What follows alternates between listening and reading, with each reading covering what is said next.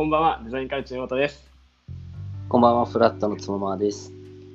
こんばんは、デザインカレッジのてっちゃんです。デザインチルはデザインに関わるすべての人たちにお届けするデザイントークバラエティ番組です。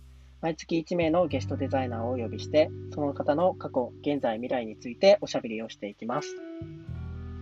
はい、ということで、本日も、えー引き続き、ぜ前回の、ね、鳥さんの過去編に続き、現在の鳥さんに来てもらってます。よろしくお願いします。どうも、現在の走り鳥です。よろしくお願いします。よろしくお願いします。お願いします。現在の来ましたよ。そうですね、もうあの頃の僕じゃないですよ。ありがとうございます。はい、もう2020年の走る鳥なんで、なるほど。はい。いやー、今日も楽しい話が聞けそうですね。はい。いやいや、まあまあ、前回は、えっと、まあ、高校卒業して、専門、デザイン系の専門に行って、えっと、フリーペーパーとかのデザインを少しして、携帯のショップで、えーポップを作ったりとかしてて、からの現在に続いていくわけですけど、ってことは、東京に来るあたりから話が聞けるってことですかね。そうですね。あの上京するあたりからじゃはい。お話お願いします。あするって感じで、お願はいえ、飛んできたんですか？あ、そうですね。あ飛のんできたんですね。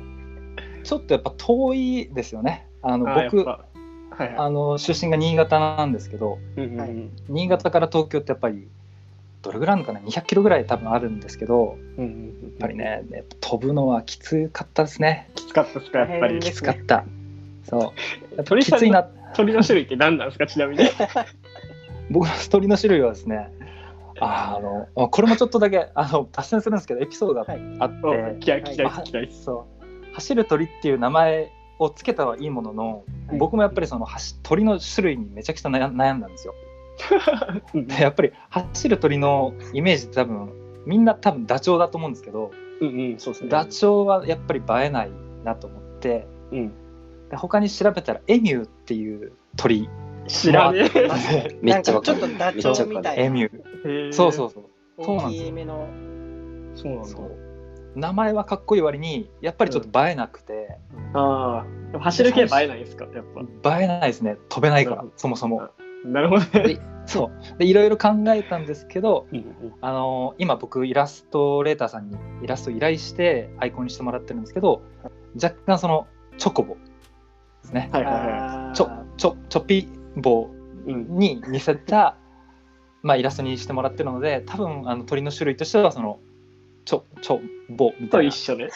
ちょ一緒かなっていう感じですね。はい。なるほど。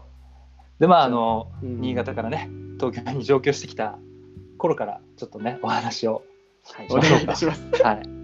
まあね、はい実際にね飛んでくるのめっちゃ辛かったんですけど、うんまあ辛かったのでそこは新幹線を使って一応ね東京に来ましたと。でそうですね。あのそう。まあちょっとね前回の話と被るところあるんですけれど、まあ、接客業を辞めました。で辞めた後有給がね1ヶ月だったのでそこでもう転職をしよう。転職を決めようと。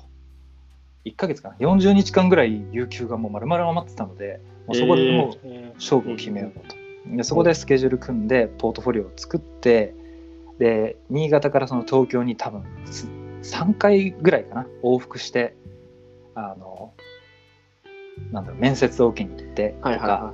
をやってました。だからなんだろうなスピード的には多分他の人よりもちょっとだけ早いかもしれないですね。なんか転職期間的なものとしてはえじゃあ本当に1ヶ月ちょっと40日くらいの有給の期間を利用して今のところに決めたって感じなんですか？そう。僕の記憶が今正しければですね。あのまあその接客業やってやりつつもその勉強してたっていうのももちろんうんあったし、うん。はい。あれですけどやっぱりそのポートフォリオが完成して東京に面接受けに行くまではその有給期間で全部やりましたっていう感じです。えー、じゃあでめちゃめちゃ行動力がさっきもつもまさんおっしゃってたけどそうそうすごいっすね。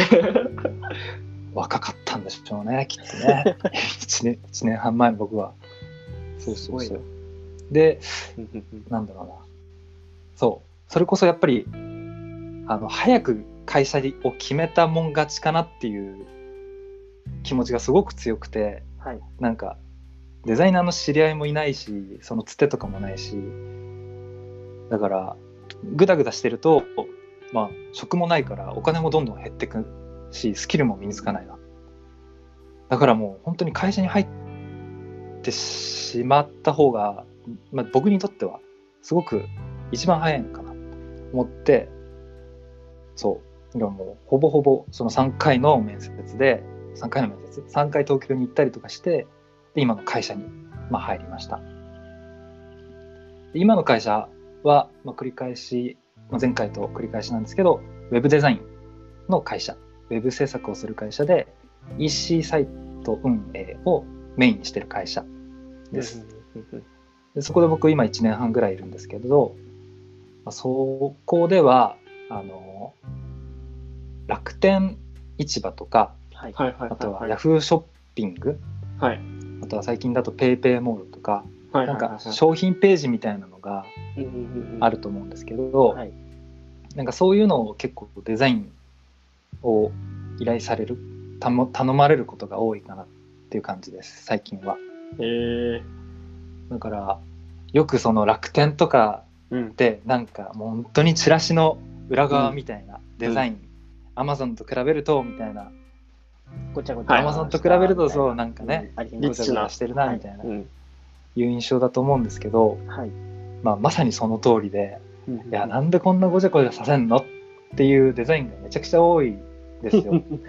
いや、なんか楽天、実は僕もあの実家が EC サイト出してて、あの楽天とかヤフーとかに出していて、僕作ってるんですよ。はい楽天とかヤフーのペはいはいージを。うんうんうん初めてそういう人いて今、おおってなりました。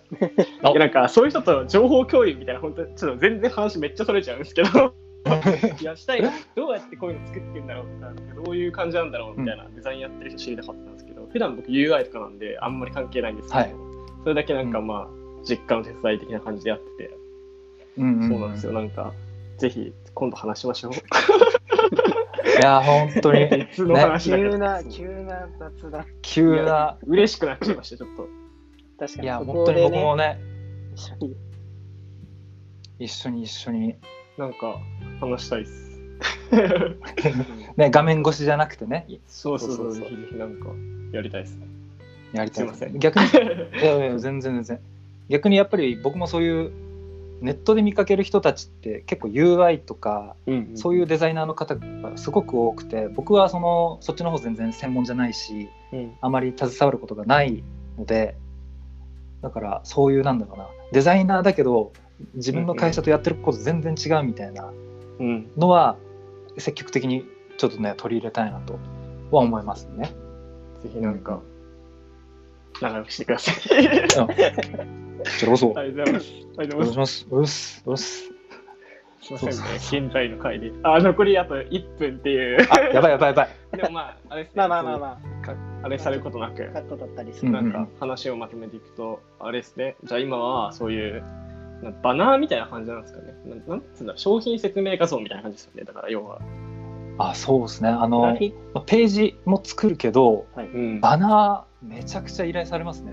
いや、なんでこんな来んのみたいな。いや、楽天市場ってえぐいんですよ。もう楽天市場の話になっちゃうけど、めちゃくちゃイベントとかありすぎて、もう、お買い物マラソンとか、そう楽天スーパーセールとか、そう。